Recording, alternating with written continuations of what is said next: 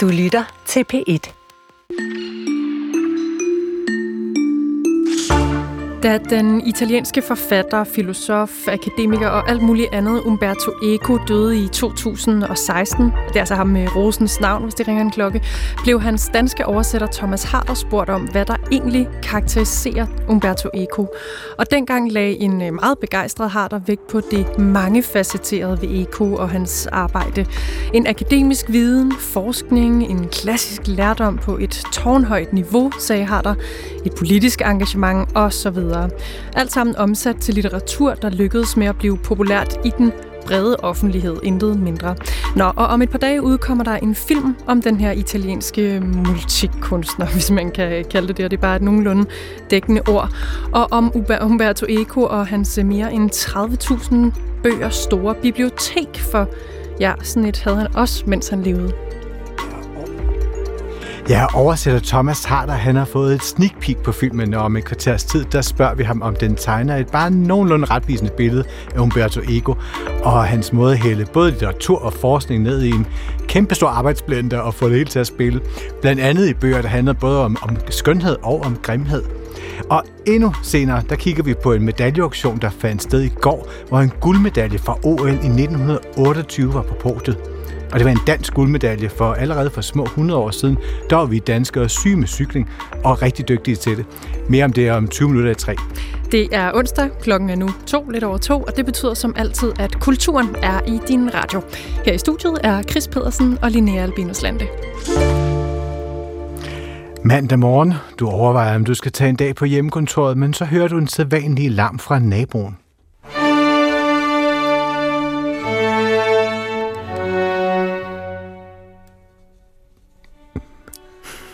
Det her det er lyden af Haydns symfoni nummer 96 i D-tur, spillet af Danmarks Underholdningsorkester. Og for indbyggerne i boligområdet Tostrup Gård i Københavns Vestkvarter eller Vestegn, er øh, det her scenarie om, at nabolyden kan lyde sådan her, lyden inden for naboen kan være det her, det er ikke helt utænkeligt, for ved årsskiftet flytter Danmarks Underholdningsorkester ind på Tostrup Gård, og på sigt er det en ambition, at musikerne får permanente øvelokaler i netop Tostrup Gård. Det skriver politikken i dag. Ambitionen den er ikke kun, at underholdningsorkestret får sådan nogle faste øvelokaler. Drømmen den er også, at orkestret gennem musik og kulturudveksling vil forsøge at skabe sociale forandringer for de unge området. Og det lyder faktisk ret spændende. Derfor har vi taget direktør for Danmarks Underholdningsorkester, Andreas Vetø, i studiet. Velkommen. Tak for det. Hvor stort er behovet for at skabe sådan nogle sociale forandringer, som politikken også kalder det, i øh, lige præcis Tostrup Gård? Jamen, øh, det er, øh, kan man sige, Tostrup Gård er jo igennem en kæmpe transformation øh, som område, og øh, vi taber ind i en, en fantastisk udvikling om at skabe et øh, kulturkvarter. Der har været en større proces i gang, hvor en øh, række af boligblokkene er fjernet, Øh, Øh, den plads er så blevet til det her nyåbnede børne- og øh, kulturhus, som åbnede i foråret, så det har ikke engang et år på bagen. Det eneste af sin art, hvor man har samlet øh, daginstitutioner, øh, dramaskole, billedskole, musikskole og folkeskole under samme tag. Og så har man så Tostrup Teater og Musikhus for, for enden af det her kulturkvarter. Og nu øh, bliver vi en del af det, så, så det, er, øh, det er enormt spændende, og der er store potentialer i at se, hvordan man med kulturen på den rejse, man i forvejen har øh, ambitionen om at bruge til at reformere, til at revitalisere, til at skabe et, et område, hvor, hvor det ikke er kun er øh, lokalområdet, der selv færdes, men hvor hele Tostrups borgere har en, øh, en gang via kulturen i området.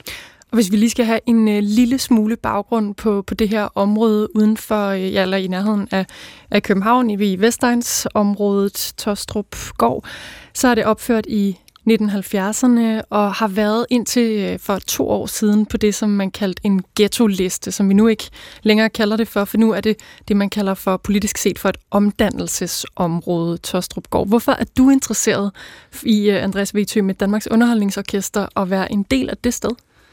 Det er fordi, at kunsten og kulturen har et øh, kæmpestort øh, potentiale i at bidrage øh, til at løse nogle af de samfundsmæssige øh, udfordringer og til at kunne skabe noget andet øh, i et område som dette. Øh, jeg synes, vi som kulturinstitution har et øh, ansvar, når vi besidder en så stor kraft, som øh, i dette tilfælde musikken, men, men generelt som kunsten og kulturen kan. Vi kan øh, arbejde med en musikalsk interaktion med børnene, som er det ene af, af elementerne, med, og, og vi ved, at meningsfyldte fællesskaber for børn og unge er noget af det allervigtigste for at bidrage til bedre trivsel, bedre læring, indlærelsesevne, dannelse. Øh, det kan vi ved at få børnene til at møde musikken, blive stærke til at lytte, blive gode til at lytte til hinanden, men også til selv at engagere sig i musikken, være skabende, medudøvende, lave projekter sammen med dem. Og så er der den sociale interaktion, som er, er det andet ben, som jeg synes er ufattelig vigtigt. Øh, og det er jo her, hvor vi som kulturinstitution kommer ud af vores comfort zone, fordi et øvelokale er et helligt gemak normalt, hvor vi sidder inde bag lukkede døre, man ser først resultatet, men hvad er det, der sker, hvis vi tør åbne døren, tør invitere børnene tæt på, op og sidde blandt musikerne ved nogen prøver, lytte med, øh, simpelthen åbne orkestret op. Det, der er så øh, smukt, er jo, at, øh, at vi kommer til at færdes et sted, hvor børnene også er. Vi kommer til at møde dem på gangen. Så mit håb er jo, at børnene lærer, at jamen, det er Jonas og Mette, der spiller klarinet, og Christine på, på, på violin, og lige så, at her er det, er det øh, Mohammed og, og Susanne, der, der øh, går i 4. øh, klasse, så vi får de her connections, og, og på den måde kan, kan bidrage til hinanden. Men nu bruger du, du har brugt ordet potentiale et par gange. Altså, hvad, hvad mere konkret? Hvad er så en udfordring ved sådan en opgave? Eller ved sådan et projekt? Jamen, jeg tror, det er, altså en af udfordringerne er jo, at vi træder enormt langt ud fra vores komfortzone alle sammen, og vi skal, vi skal ville det her, øh, kan jeg sige, en folkeskole lukker lige pludselig en, en kulturinstitution ind. Vi skal skabe et uh, laboratorium sammen med alle de interessenter i rummet, øh, fordi så er jeg sikker på, at, at så er det ikke en udfordring længere, så er det, så er det et potentiale og noget, vi kan.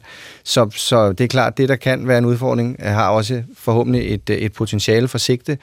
Vi havde vores første workshop med kommunen i, i sidste uge, og, og der er ingen tvivl om, at, øh, at vi ser langt, langt flere øh, rigtig spændende ting, end vi ser udfordringer, og de udfordringer, vi ser, jamen dem skal vi arbejde med og skabe tryghed omkring for, for alle implicerede i projektet. Andreas Vitø, du har lavet dig inspirere af det, man godt kan kalde for en solskinshistorie fra en lignende situation i Bremen. Vil du ikke fortælle lidt mere om, hvad man har gjort der? Jo, Altså for, for 16 år siden, der øh, stod øh, Kammerfilharmonien Bremen, som er øh, deres pendant til os, kan man sige, et kammerorkester. De stod husløse og havde ikke et sted, hvor de kunne øve. Det samme er tilfældet for Danmarks Underholdningsorkester. Samtidig havde man en, en skole i Østbremen i et socialt boligområde, som skulle igennem en, en renovering. Og man valgte øh, at placere øh, i dialog selvfølgelig, men gik sammen om at placere og ombygge en del af skolen til at huse orkestret. Det er nu 16 år siden, og er en, en fantastisk case, der worldwide bliver brugt på, på konferencer, både i, i socialområdet og, og, og på kulturområdet. Og, og det, man har, har, har præsteret, er, er lige præcis det her med både at, at skabe den sociale og den musiske interaktion. Man har hvert andet år en stor øh, community opera, som man laver i området, hvor øh, et folkekor fra lokalområdet er med, øh, 400 medvirkende alt i alt, både øh, skoleelever, der spiller, orkestret, det hele i scenesættes som en opera. Man laver skabende projekter om kompositionsworkshop, alt muligt, hvor børnene kommer, kommer i spil. Det har så resulteret i, i alt fra et øh, karaktergennemsnit, der er steget. Øh, det er blevet attraktivt. Der er ventelister på skolen. Lærerne flokkes om og vil undervise her, fordi der er et, et, øh, et unikt miljø øh, områdets kriminalitet er faldet. Der er et hav af, af afledte effekter, som, som der skrives om. Ja, altså Danmarks Underholdningsorkester, I har været selvstændige siden 2015, efter I røg på grund af besparelser i Danmarks Radio. Og I spiller både klassiske koncerter, for eksempel med Haydn, som vi hørte i starten af indslaget, men I står også bag poppet indslag, som for eksempel julekoncert med Burhan G. Det skal vi lige høre, hvordan det lyder her.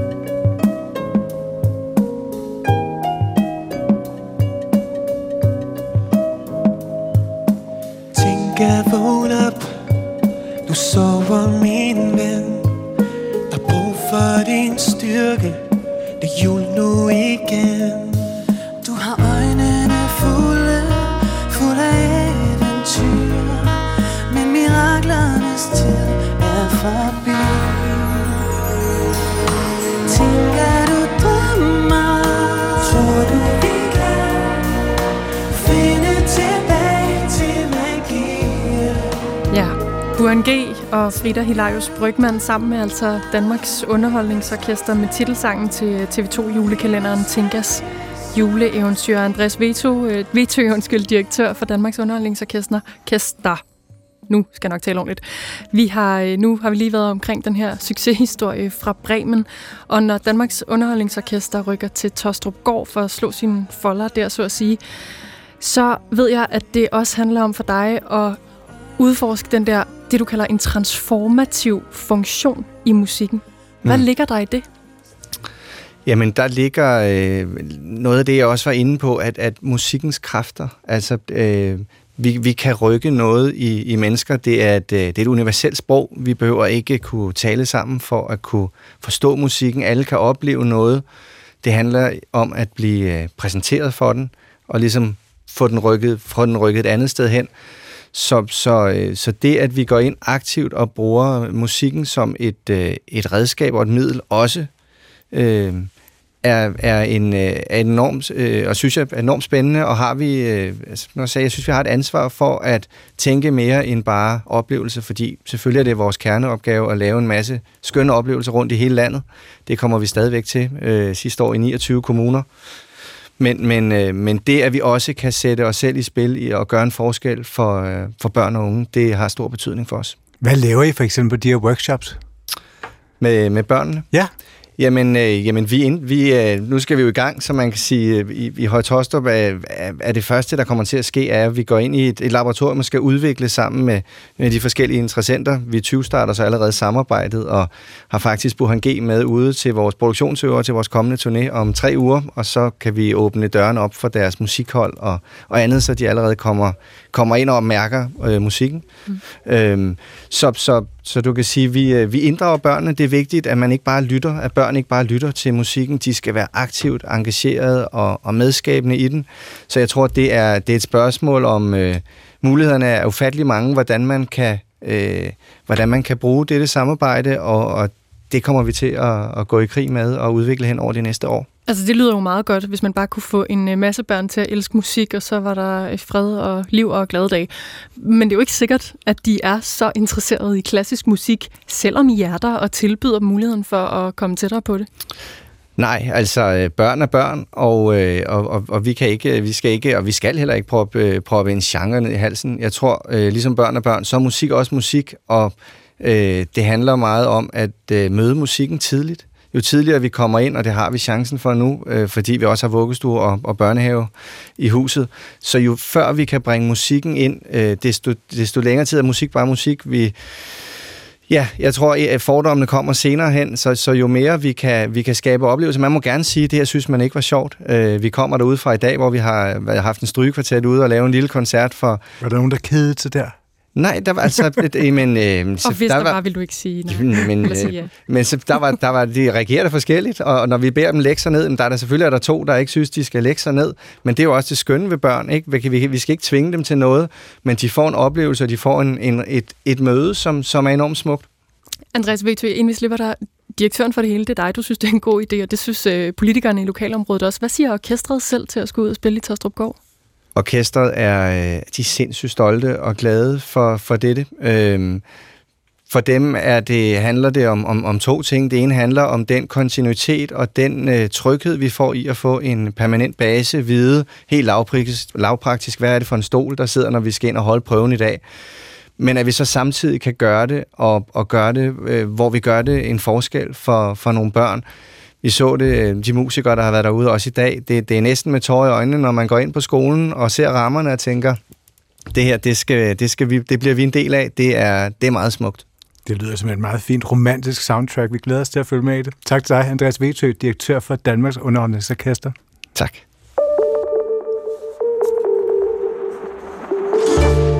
Den verdensberømte forfatter og tænker Umberto Eco har forført nærmest en hel verden med sine bestsellerromaner. Og udover sine mange bøger, så efterlod Eco også et øh, meget omfattende bibliotek. En hel verden for sig, bestående af mere end 30.000 både nutidige og meget gamle sjældne bøger.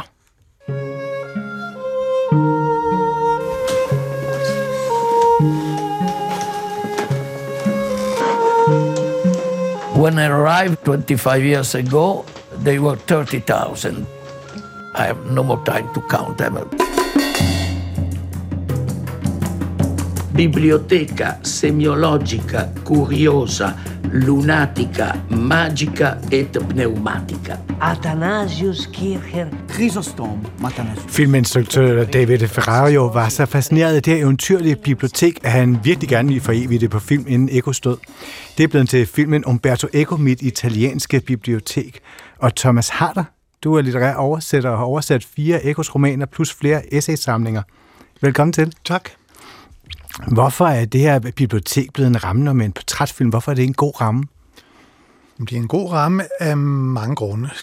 Blandt andet fordi det er en øh, fuldstændig fantastisk location. Altså det, det er på en gang vældig rodet og vældig velordnet. Eko havde medarbejdere til at hjælpe med at passe det. Det er fuldstændig labyrintisk. Øh, Eko boede i noget, der oprindeligt var et, øh, et hotel, hvor han altså var i stand til at overtage hele bygningen, eller i hvert fald en stor del af den, og indrette sin families bolig og sit bibliotek i den. Og det er så vokset og vokset og vokset, og han og familien har levet i det. Og det, det er smukt, og det er spændende, og det er mærkeligt at se på og følge kameraets bevægelser rundt i det. Vi har blevet vist rundt i biblioteket af Ekos to børn. En øh, kvinde, hun er arkitekt, født i 64, og en lidt yngre søn, som er øh, på et forlag, og så forskellige af Ekos kolleger og andre forskere, som har besøgt ham og kendt ham, som alle sammen viser bøger, som har betydet noget særligt. Og bøgerne er jo kolossalt smukke, og vi kommer sådan helt, helt tæt på øh, syningerne i ryggen og kan se sådan fordybningerne i trykket på siderne, og nogle øh, fuldstændig forrygende, mærkværdige stikker til Eko samlet, som vi også lige hørte antydet i begyndelsen på gamle bøger om mærkelige emner, for uden på alle de andre mere, om man så må sige, forventelige bøger. Så det, det er visuelt enormt interessant. Hvad kunne det mærkelige være? Men det, kunne mærke, det, det mærkelige kunne for eksempel være en mægtig samling af bøger om øh, forkert videnskab. vi, vi hørte lige noget af navnet Athanasius Kircher, mm. øh, før vi gik i gang. Og Kircher var en sprænglært 1600-tals jesuit, som skrev tonsvis af bøger om stort set alt, hvad man kunne vide noget om, fra astronomi til skik og brug i Kina til alle mulige ting, som kirker dybest set ikke vidste noget som helst om, men havde hørt nogen fortælle om, eller han havde læst andre kloge bøger af folk, som måske og måske ikke vidste noget.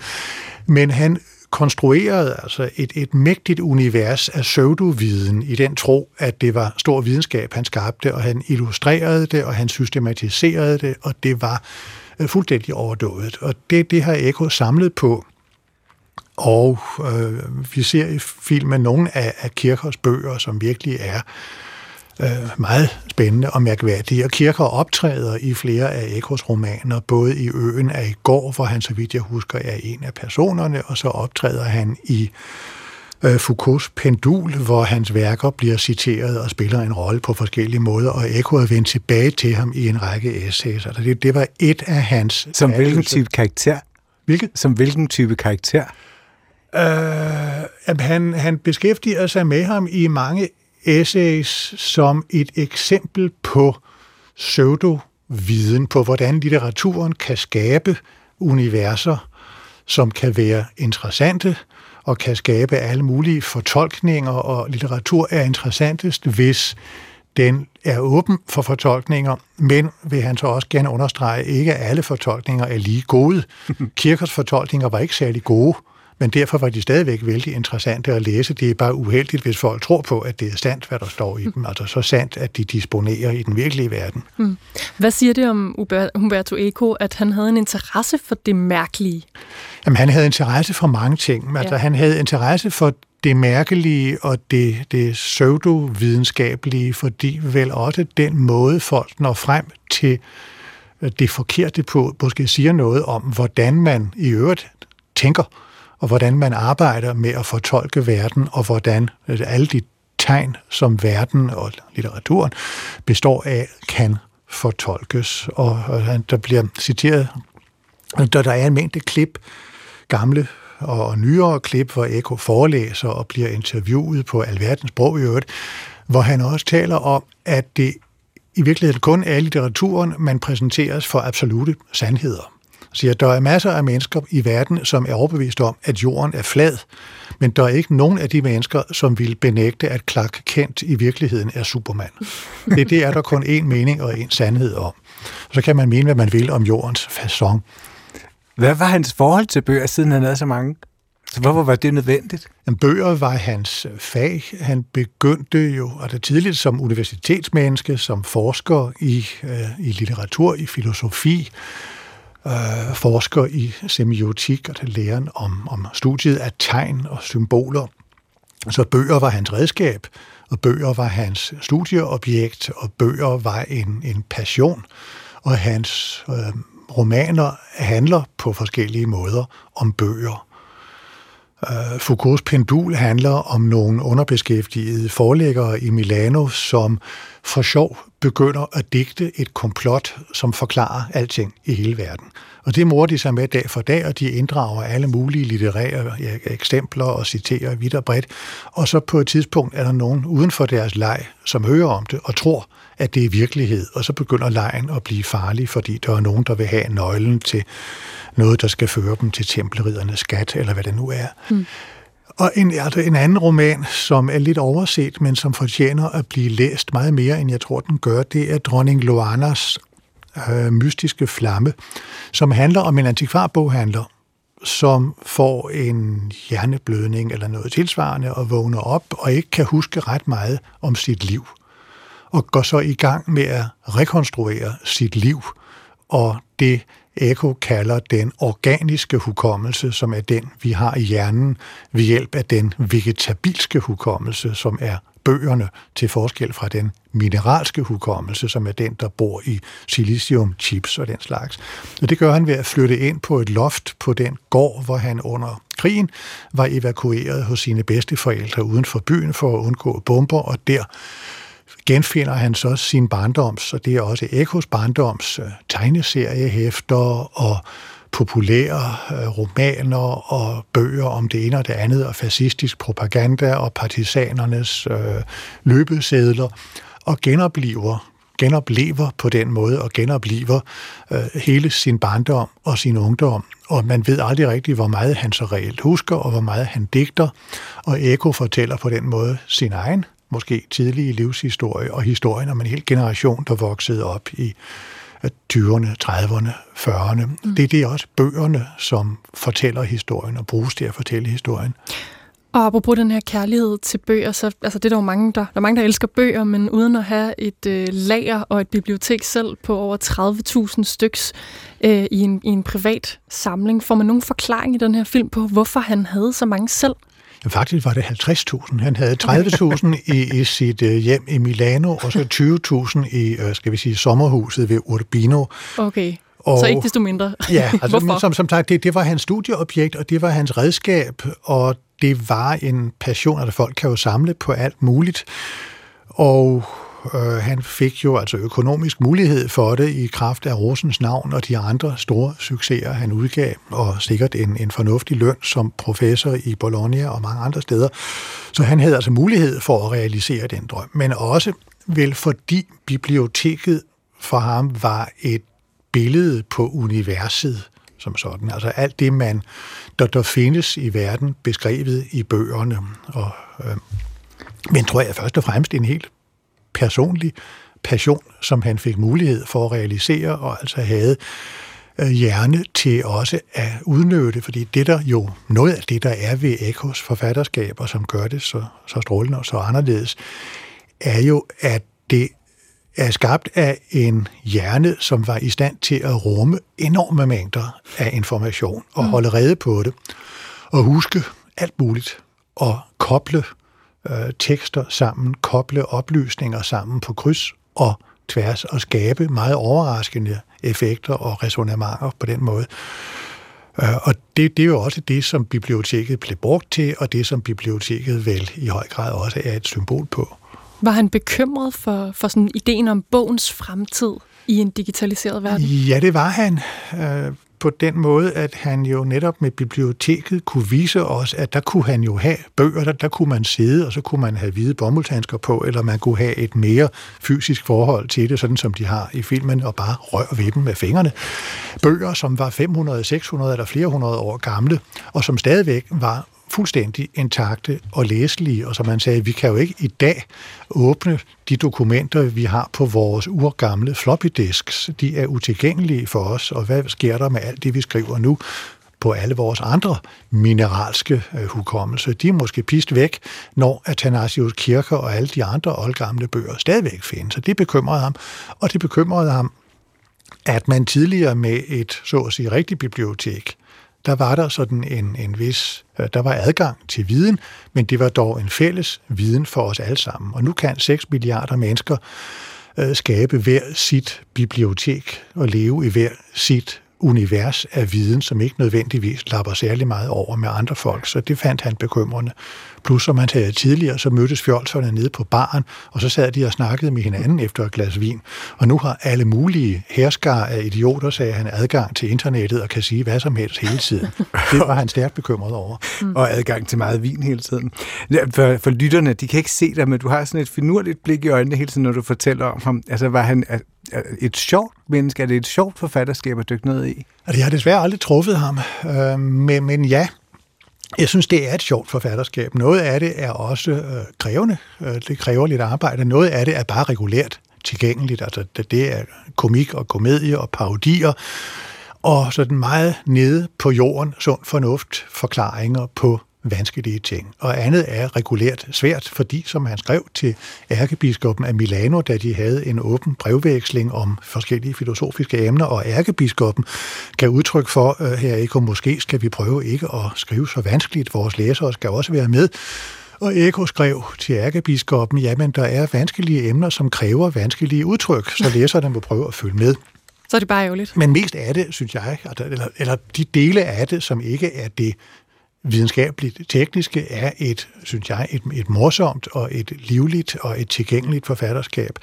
Og det indtryk, man får af filmklippene med ham som taler og som interviewperson, er et meget livligt og humoristisk og lunt menneske, som kunne få en hel sal til at le. Så det er ikke en kedelig film om et stort bibliotek med 30.000 bøger, men et, et mere eklektisk billede af et menneske. Det er en sjov og en varm og en hyggelig og en lærerig film om et bibliotek med 30.000 bøger. Og nu har du set den, øh, Thomas Harder.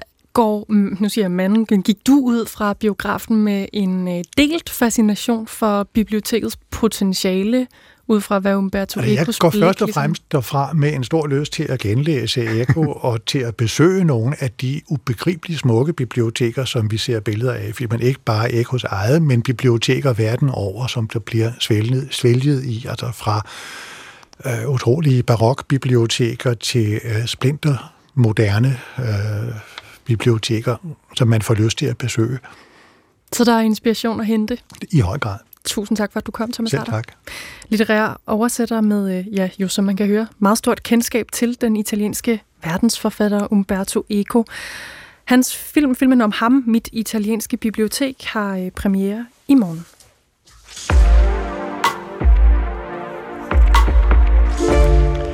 Og der er noget i luften. Det er i tiden. Det er fascinationen af svampe, af svampesporer, post-apokalyptiske computerspil og tv-serier som The Last of Us. De her svampespore i hovedrollerne. De overtager vores kroppe og vores verden. Og podcaster som Weekendavisen Slående Frank, hun fokuserer også på sporenes vilde liv og teknologi. Og nu kaster billedkunstner og fotograf Nikolaj Hovald sig sørme sig også over svampene. Og der er altså ikke noget galt med jeres radio derude. Den her bibende, knitrende lyd, den er en del af det, vi skal tale om nu. Sammen med forfatter og lektor i mykologi Henning Knudsen og musiker Mike Sheridan har Nikolaj skabt et nyt billeddigt, der selvfølgelig, kunne man sige, har fået navnet Fungi. altså fungus på latin, svamp og så videre. Ja. Hej Nikolaj. Tak skal du have. Ja, hej.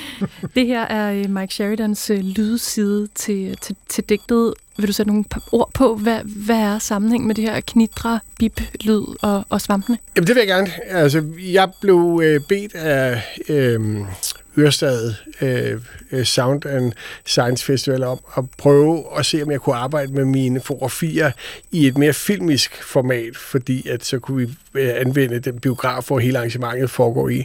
Og øh, når man laver en film, så skal du også lave en, en lydside, så, så jeg bad Mike om at prøve at komme et bud på, da vi først havde lavet første sådan cut af filmen af de her stillbilleder, hvor man rejser rundt i dem. Okay, og så kom det til at, at lyde sådan her. Blandt andet.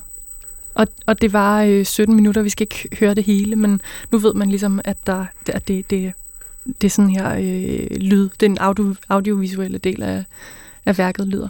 Ja. Mm. Lad os tage fat i hele arbejdet. Hvordan er du gået til opgaven?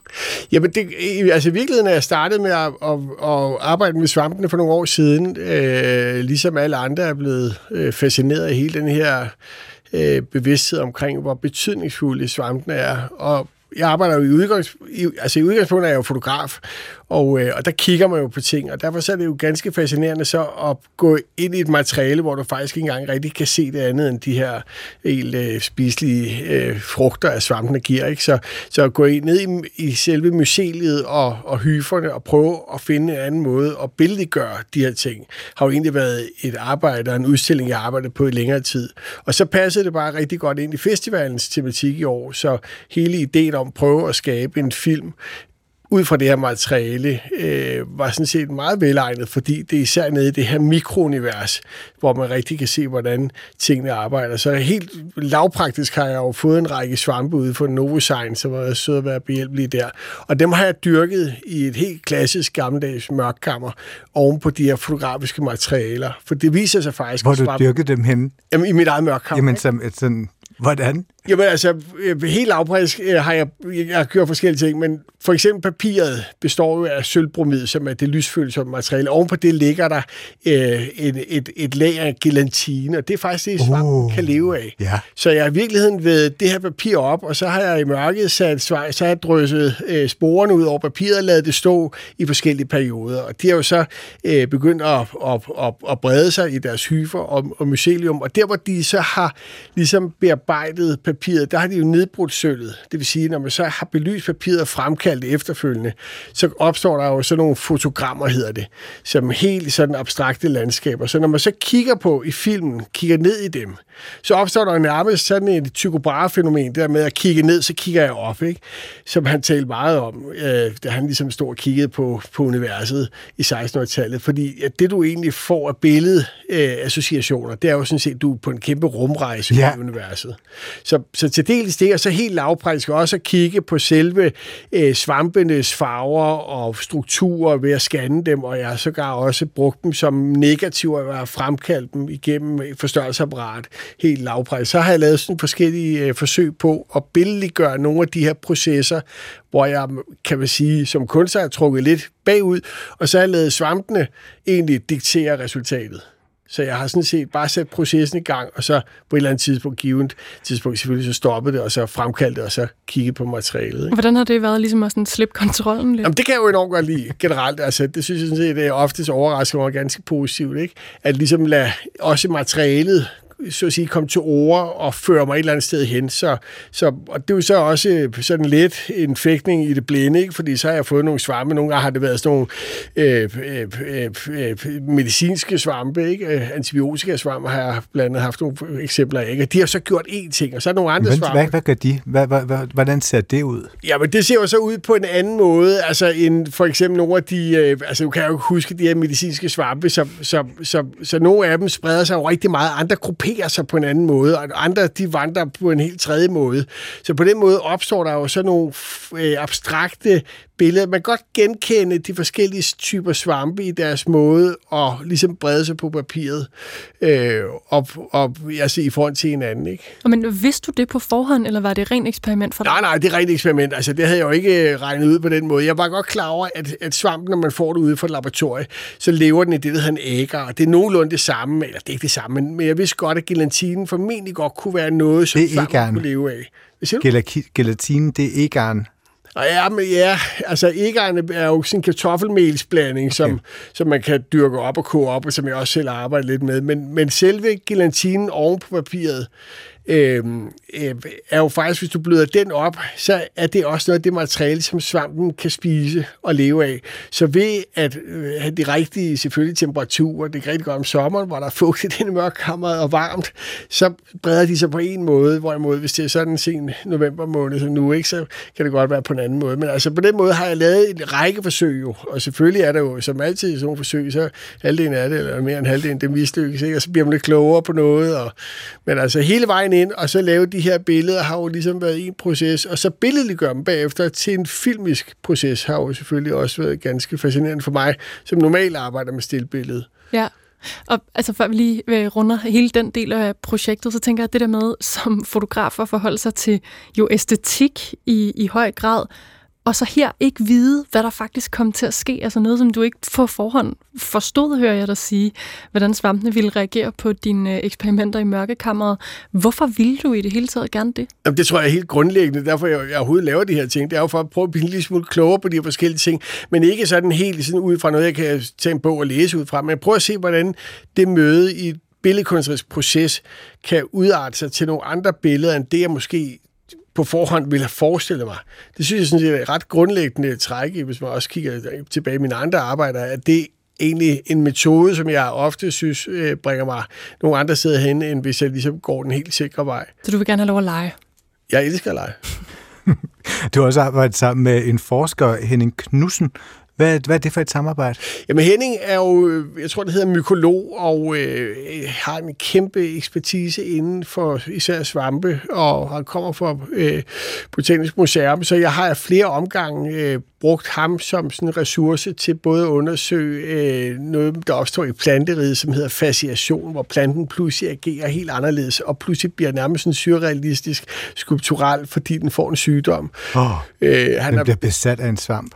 Ja, det, det, det, jeg, det tør jeg ikke klo, kloge mig på det her, men altså, det, der har han ligesom været meget god, og så har, han, har jeg brugt ham især, da jeg lavede mit, øh, øh, øh, et, et arbejde for noget tid siden, der handler om verdens ældste træ, der står oppe i Nordsverige, eller ja, faktisk i Midt-Sverige, som hedder Old Chico, hvor han har skrevet en øh, glimrende tekst omkring øh, svampens betydning for overhovedet, der findes træer i verden, og også øh, hvordan et træ deroppe kan blive så gammelt som 9.500 år, som det er. Og nu er det ovenikøbet knækket i en storm i foråret, så, men det er dog stadig levende. Mm. Okay, jeg lovede lige før, at vi skulle vende tilbage til det der med at bevæge sig fra stillbilleder til, til, til noget, der bevægede sig. Ja. For simpelt sagt måske. Men hvordan var det så at, at, gøre, at gøre svampene til, til en del af en film? Ja, det må jo det må publikum så fortælle. Altså, jeg synes, det har været ret dragende. Ikke? Jeg synes, mm. det har været ret fantastisk at arbejde øh, øh, ind i billederne, så at sige, og kunne lave hele de her framing øh, ned i materialet, fordi der opstår så et helt andet dybde, og en helt anden fortælling, og en helt anden æstetik. Så Altså når man kan se dem bevæge sig?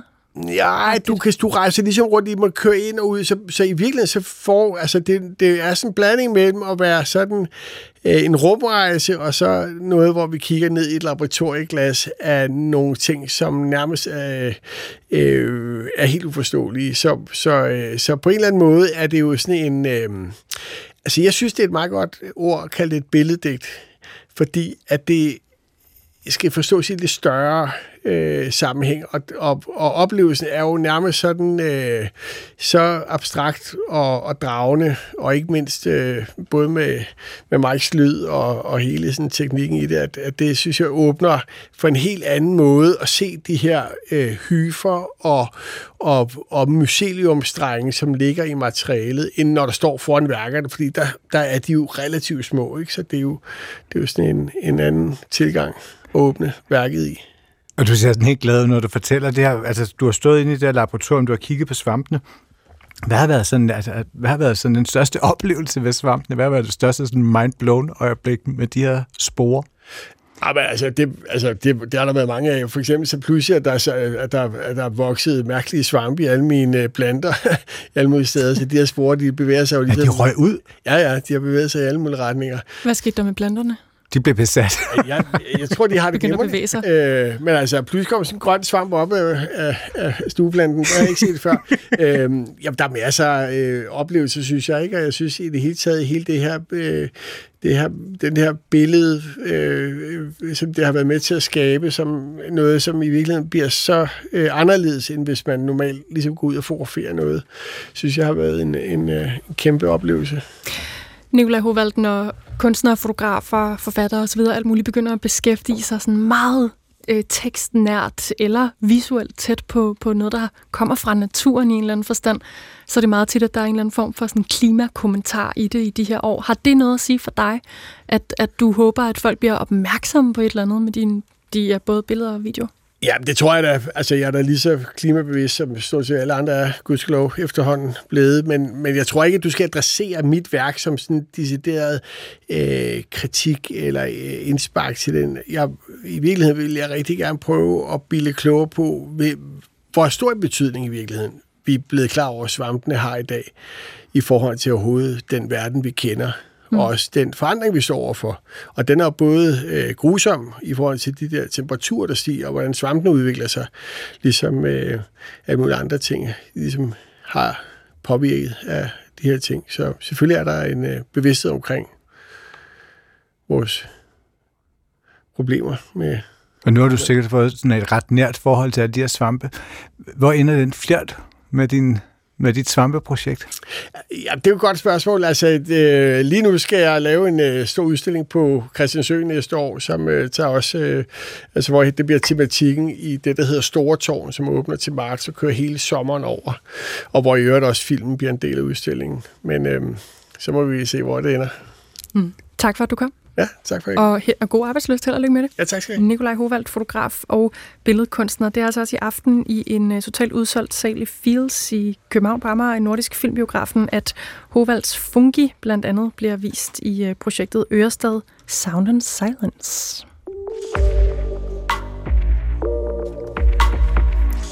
Og så skal vi fra svampe til medaljer, fordi i går der var der en medalje på aktion. Så skal vi til noget helt andet stadigvæk en medalje, men denne gang er det en olympisk medalje, uddelt i 1928 i Amsterdam. Ja, faktisk var der også nogle øh, platter og pokaler med i den her pakke, men det store slagnummer var en guldmedalje fra de olympiske lege i, som vi kunne høre, 1928. Og sådan en er ikke helt billig. 50.000 kroner. 50.000. 50.000. 50, 50.000. Ja, budet i går, det startede altså, som vi kan høre, ved 50.000, og vurderingen det lå på mellem 60 og 80.000 kroner. Men øh, er de så øh, sjældne, de her dansk vundne guldmedaljer fra 1928? Både ja og nej. Ja, fordi øh, Danmark vandt ikke øh, mange discipliner dengang, men fik en øh, sølvmedalje i kapsejlads og en øh, bronze i boksning. Men det eneste sted, hvor vi faktisk kunne, øh, kunne vinde guld og finde ud af det, det var i cykling. Ja, og så nej, fordi i lige præcis cykling, der var vi nærmest dominerende. På banen, der vandt Ville Falk både en guld og en bronze, og på landevejen, der tog Henry Hansen guld individuelt, ligesom vores hold i enkeltstart valgte guldmedaljer. Og der var en af dem, en af de fire guldmedaljer på cykelholdet, der skulle sælges i går. Og nu har vi fået besøg i studiet af Bastian Emil Goldsmith, som skal hjælpe os med at spole tiden tilbage til de her cyklende 20'ere. Velkommen. Mange tak, tak fordi jeg måtte komme. Vi taler altså 1928, og øh, OL-guld, det lyder jo sådan umiddelbart ret fedt. Det vil de fleste, der har med sport at gøre, nok gerne have. Hvor gode var vi rent faktisk dengang? Jamen, den her medaljehøst ved 1928 taler hun for sig selv. Det var et virkelig højt niveau. Øhm, det er vigtigt at, at bide mærke i. Jeg talte med min kollega Peter Pile her, spurgte ham til råds med det her spørgsmål. Han sagde, at det er vigtigt at bide mærke i med de olympiske lege i, i de her i 20'erne, at de er jo delt op i professionelle og amatører. Altså, eller det vil sige, professionelle har ikke tilladelse til at stille op ved de olympiske lege. Så øh, de store øh, europæiske landevejens stjerner fra Tour de France og Giro d'Italia, de er altså ikke stillet til start ved OL. Øhm, det er så i stedet for, at de er amatører, men konkurrencen har været hård, og, og niveauet har her i 1928 været uovertruffent. Og Henry Hansen, som, som I nævnte som en, øh, en guldmedalist fra, fra, øh, fra det individuelle landevejsløb, han var lidt af en, en stjerne og har vundet mange andre store løb i, i 20'erne også. Nu spørger jeg måske meget dumt, men hvorfor må de professionelle ikke være med? Jamen det er jo sådan en renhedsideal, ikke? med at øh, penge korrumperer, og det er, øh, det er sådan det folkelige at, at dyrke idræt, og det var sådan en, en, en tanke, som, som de gamle olympiske lege var, var født ud af. Mm. Hvad var cykelmiljøet på det tidspunkt? Jamen, jeg, jeg er meget fascineret af den her tid i, i, i cykelmiljøet i, i, i begyndelsen af 1900-tallet, fordi det er sådan en, en pionertid for ikke kun cykelsport, men også for, for sport i det hele taget. Og, øh, og cykelsporten er jo, kommer ud af det her meget, meget barske miljøliv som minearbejder, markarbejder og fabriksarbejder. Og, øhm, og jeg tror, at livet som, som cykelrytter den her periode har været ganske kummerligt øh, langt hen ad vejen, bortset fra de udvalgte få, som så noget, noget toppen helt. Og, og det her er jo de skuldre, som cykelsportens storhed i dag er, er støbt ud af. Ikke? De gamle øh, helte, heltebedrifter fra 20'erne, som vi kun har sådan nogle grønne sort-hvide billeder af, og, og, og sådan nogle guldmedaljer, som kommer frem her. Ja, og nu har jeg lige slidet et billede hen over bordet til dig, netop af øh, Henrik Hansen her, en af de helt store stjerner fra den tid, altså den danske guldvinder fra dengang.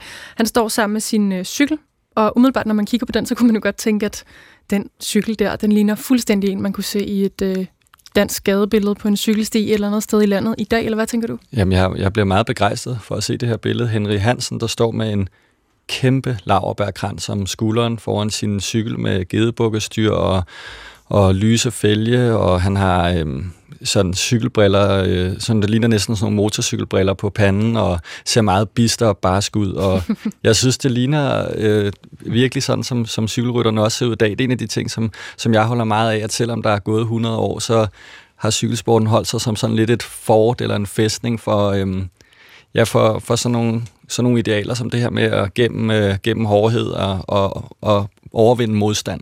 Hmm. Hvad så med selve cyklen? Hvad tænker du om den? Jamen, jeg synes, den er smuk. Det er, øh, det er sådan en, en, jeg vil sige, jeg tror, at man kan beskrive det som en klassisk herrecykel. Og så har den givet styr og, og sådan en, en ledersadel, som vi kender, og, og cyklen som, som, øhm, som transportmiddel. Det, det kunne lige noget, der kørte over Dronning Louises bro for, på vejen herhen. Ikke? Fuldstændig sammen med tusindvis af andre cykler. Ja. Cykelløbet øh, dengang handlede om at køre enkeltvis, altså som vi kender det som enkeltstart i dag, og den øh, hurtigste person, mand, typisk fik en øh, guldmedalje, og det land, der øh, havde de tre hurtigste tider sammenlagt, fik så også guld. Den store stjerne dengang var som nævnt Hen- Henry Hansen, hurtigst af dem alle sammen, og derfor fik han også begge medaljer. Og mange år senere, der øh, talte Gunnar Nu Hansen med ham om lige præcis det her OL i 1928. Henry Hansen vandt i 1928 to guldmedaljer i landevejsløb, i den individuelle konkurrence og i holdløbet. Men Henry Hansen, man bliver jo ikke olympisk guldmedaljevinder uden store forberedelser. Øh, nej, selve forberedelsen begynder som regel i oktober og november og december måned og i forvejen. Og øh, der, der kan skrives en forfærdelig masse ting om det. Men det er selve idrætsmandens opgave at selv koncentrere sig og selv finde ud af, hvordan man skal finde frem til det bedst mulige resultat. Øh, I øh, december og januar måned boede jeg i Paris, og der tog vi op og så på ruten i Amsterdam, og jeg fandt ud af, at det var lige noget, der passede for mig og for de danske ryttere. Og vi koncentrerede vores træning så fantastisk, så vi både valgte enkeltmandskonkurrencen og holdkonkurrencen, og det var en meget, meget stor dag. Og øh, der var selvfølgelig forskellige ting som skal mysler. Det er der altid. Når idrætsmænd møder, så står nerverne på højkant, og, og øh, der er mange forskellige måder at gøre det på. Øh, selve distancen, det var sådan passet rigtigt for os danske. Og øh, selve løbet formede sig for mit vedkommende også helt rigtigt. Ja, du kørte den der så hurtigt, at øh, der var protest mod det. Man sagde, man kan ikke køre den distance Nej, så hurtigt. Øh, på det tidspunkt var jeg, også, var jeg øh, i min bedste form. Men det er en stor dag at vinde olympisk mesterskab. Man vinder så mange løb ellers, men selve det løb, det vil man gerne vinde, og det er så stor en begivenhed i en idrætsmands liv, som man faktisk ikke kan glemme det. Ja, det var altså øh, Henry Hansen her, som Gunnar Nu Hansen talte med om den her OL-sejr i 1928. Bastian Emil Goldsmith, du stod og smilede undervejs. Lignede det yes. en uh, historie, du kan genkende fra moderne cykelryttere? Ja, jeg synes han bare også, han formulerede sig meget skarpt, ikke? og der var lidt skærmysle undervejs. Og sådan, øhm, ja, men ja, det lyder det sådan, der har selvfølgelig været lidt uenighed, og nogen har kommet med nogle anklager, og, og det, men han, han var i sit livs form, og jeg er også glad for det med, at det trods alt var en dag, han ikke ville glemme. det er jo så godt. Hvad, hvad med det her med at tage ud og godkende en rute og sådan noget? Var det noget, der var særligt for den tid, tror du, at man havde så meget at sige selv som cykelrytter, for at man egentlig lige gad det? Oh, ja, det, jeg, jeg tror, at han ikke har haft... Altså, om han har kunne lide ruten eller ej, så, så tror jeg, han har skulle kaste sig ud på den. Og jeg, jeg tænker, at de fleste af rytterne, som stillede start her, var, det, det var en ret lang enkelt start. Det var 138 km i hvert fald langt i forhold til dag. Så jeg tænker, det er også en lidt tapper ting af ham at kunne sige, ruten passede mig godt, fordi den var lang og, og hård. Øh, og det synes jeg egentlig, øh, man godt kan genkende fra nogle af, af rytterne i dag også, der med, at den her etape passer mig rigtig godt, for den er hård. Det er en måde også at intimidere lidt sine, sine konkurrenter på. Hvordan er det anderledes end nu? Altså den her enkeltstart, det var faktisk 168 km i den her start, den var. Jamen, så, så lange er der ingen enkeltstarter, der er i dag. Øh, I årets Tour de France for eksempel var enkeltstarten 27 km. Øh, så, så så lange enkeltstarter, det, det er noget, der, der hører fortiden til. Og jeg tror, hvis jeg kommer en forklaring på, hvorfor, det er noget med, øhm, at at det måske ikke er det mest underholdende at se sådan rytteren alene på, lad os sige, et fjernsynsudsendelse i to timer med rytteren der kører ensomt, ikke? så der er, sådan, der er tempoet blevet sat lidt op. Hmm. Og nu har du skrevet en bog, som handler om det her sådan, mytologien omkring, du faktisk har jo skrevet to, tror jeg, hmm. om mytologien omkring cykelsport. Hvad er de der enormt lange distancer, hvad har de betydet for, for den efterfølgende mytologi? Jamen, de har betydet enormt meget, og, og, og lige netop øh, 1920'erne er i cykelsporten sådan en nøgleperiode, fordi der er cykelsporten, dem, dem der arrangerer løbende, de er stadig i gang med at undersøge, hvor hårdt, hvor hårdt kan vi gøre løbende. Øh, det, det, arrangøren af Tour de France, ejeren af Tour de France, han siger, han vil gerne lave sit løb så hårdt, så kun én kan gennemføre. Det er hans, er hans formel for hans løbs storhed. Og lige netop i, i 1926, for eksempel to år før de olympiske lege, der er Tour de France så hårdt, at ganske få gennemføre, og, og, og, og, og rytterne falder ligesom, de falder om i mørket om aftenen, og kan ikke, kan ikke, træ, kan ikke køre på cyklerne, må trække cyklerne over bjergpassene. Og øhm, det, det, det, det, det er altså, man når den her grænse for, hvad mennesket rent faktisk kan formå, som er selve cykelsportens øh, ønske at, at opklare, hvad er mulighederne for, for mennesket, hvad, hvad kan vi udfolde. Så 20'erne er meget interessant i forhold til det, fordi der, der bliver det altså sat på sit, på sit allerhøjeste. En anden ting, som man måske lagde mærke til her i uh, interviewet med Henry Hansen, det var det her med at køre så hurtigt, at nogle konkurrenter mener, at det, var, mener, at det ikke var menneskeligt muligt at, at nå det, som du også lige siger, at mm. ruterne var, øh, var svære og er det stadig. Og det er jo nærmest som at høre Jonas Vingegaard i år, uh, som bare smadrede der ud af i, i Tour de France og tog endnu en sejr. Dengang mente man jo også noget om, at Henrik Hansen han faktisk havde snydt og kørt udenom en bakke osv., men hvis vi lader det ligge, har der altid været de her anklager om snyd i cykelsport. Er det også en del af, af mytologiseringen? Jeg har lyst til bare at sige ja, og, og også, jeg tænker også det, at, at når jeg siger det, så er det ikke med sådan en, øh, det er ikke med sådan en stor fordømmelse i hjertet eller en stor fortrydelse. Øhm, cykelsporten er, er uperfekt, og, det, og med det synes jeg også, dens, øh, dens tiltrækning og dens fascination vokser. Allerede det andet Tour de France, der blev afholdt i 1904, blev den vindende rytter diskvalificeret, og i, i stedet for rytteren, der kom på femtepladsen, blev avanceret til førstepladsen, og de skulle have stået på et tog undervejs, så der har været øh, de her beskyldninger fra starten. Jeg tænker, at I også øh, tænker det i forhold til alt dopingspørgsmål, der har været gennem øh, de mange årtier, og øhm, der er selvfølgelig en historie, men jeg synes, når det kommer med det her, Jonas, når, når Jonas Vingegaard bliver draget med ind i den, øh, i den pulje, kan man sige med, at man siger, at hans, at hans enkeltstart for eksempel i år, som var sublim, den blev kaldt umenneskelig eller på grænsen af, af det mulige. Jeg, tæ- jeg synes næsten, det er sådan, jamen, så, så, er, så er cykelsporten det rigtige sted. Det er lige præcis, den, den, den, der, den bevæger sig i et spændingsfelt mellem det mulige og det umulige, og, og lige netop det fantastiske ved Jonas Vingårds enkeltstart var, at inden etappen, så, så ville man tænke det, han gjorde som umuligt, og så oplevede man noget, hvor virkeligheden ligesom vibrerede på en eller anden måde, eller det var en, et, et, et rummet blev ligesom udvidet for, hvad, hvad, cykel, hvad cykelrytterne er i stand til. Og, øhm, og det vækker jo altså, det vækker noget dybt i os. Det så, hvor mange øh, mennesker, som blev begejstret af den her enkelte start, og stadig nu, når jeg møder folk, man, folk har lyst til at tale om den, fordi det var noget særligt, man oplevede fra det første sving, havde en sådan knist af, af aggression og vilje, og, og så hørte altså det her med, om var det så umenneskeligt, men, men han er dog et menneske, og han gjorde det dog. Mm. Og så skal vi fortsætte med det, det vibrerende. Vi kan komme tilbage til det vibrerende auktionsrum. Stjernen, det var altså Henrik Johansen, men det var ikke hans guldmedalje, der var til salg i går. Det var Paul Bergenhammer Sørensen, som ellers var måske det svageste led i den her gruppe. Vi skal lige høre, om hans medalje den blev solgt. Det er der, vi starter, så vi vil meget gerne have 50.000. Hvis ikke vi får det, så går vi videre. Så 50.000, last chance at 50.000. Nej tak. Nej tak det blev simpelthen et nej tak fra køberne. Nu står vi og griner. Det kan jo godt være, at man har ærget sig hos øh, Brun Rasmussen i går, da der ikke var nogen, der bød på den. Men hvis vi lige ser bort fra, fra pengene, hvor meget er sådan en OL-medalje så egentlig værd i cykelsporten i dag, altså hvor der ellers er meget stor opmærksomhed på for eksempel Tour de France? Mm. Jamen, øh, rytterne går utrolig meget op i de olympiske medaljer. Det er jo også sådan en, øh, en målestok for i befolkningen, som, som enhver borger forstår ikke vægten af olympisk guld, og det, det forstår cykelrytterne altså også. I de kommende dage i Ballerup er der tredagsløb, som er banecykling, og der har alle de danske kandidater til at skulle stille til start til OL, de har meldt deres ankomst og deres forberedelse. Nu hørte vi om Henry Hansen, der forberedte sig i, hvad var det, december, januar, februar? Et par måneder. Altså, et par måneder. Øh, og de har forberedt sig frem mod sommerens OL i, i, i Paris. De er gået i gang for de cykelrytter, der har ambitioner om, om medaljer. Og det, det, det er jo også noget, som kan skabe et helt liv bagefter for en cykelrytter at have vundet en medalje ved de olympiske lege. Det er, det er noget, som, som vægter utrolig meget, jeg vil sige. Øh, i, i, det er i, i den samme kategori som, øh, som etappesejr eller sejr i Tour de France, som verdensmesterskaber, at vinde en olympisk guldmedalje på landevejen. Mm. Tak for, at du kom. Tak fordi jeg måtte komme. Bastian Emil Goldsmith, som så heldigvis kunne gøre os klogere på lidt cykelhistorie.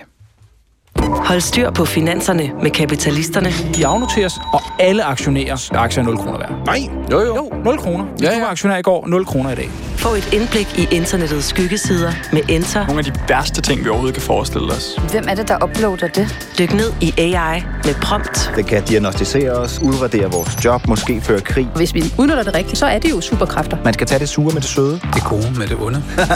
Kapitaler, krypteret kriminalitet eller kunstig intelligens. Lyt til lige det, der interesserer dig i DR Lyd. Kulturen er heldigvis tilbage med alt muligt andet og meget mere. Lige om et øjeblik, om øh, 3 minutter og 20 sekunder. nu er det radioavis.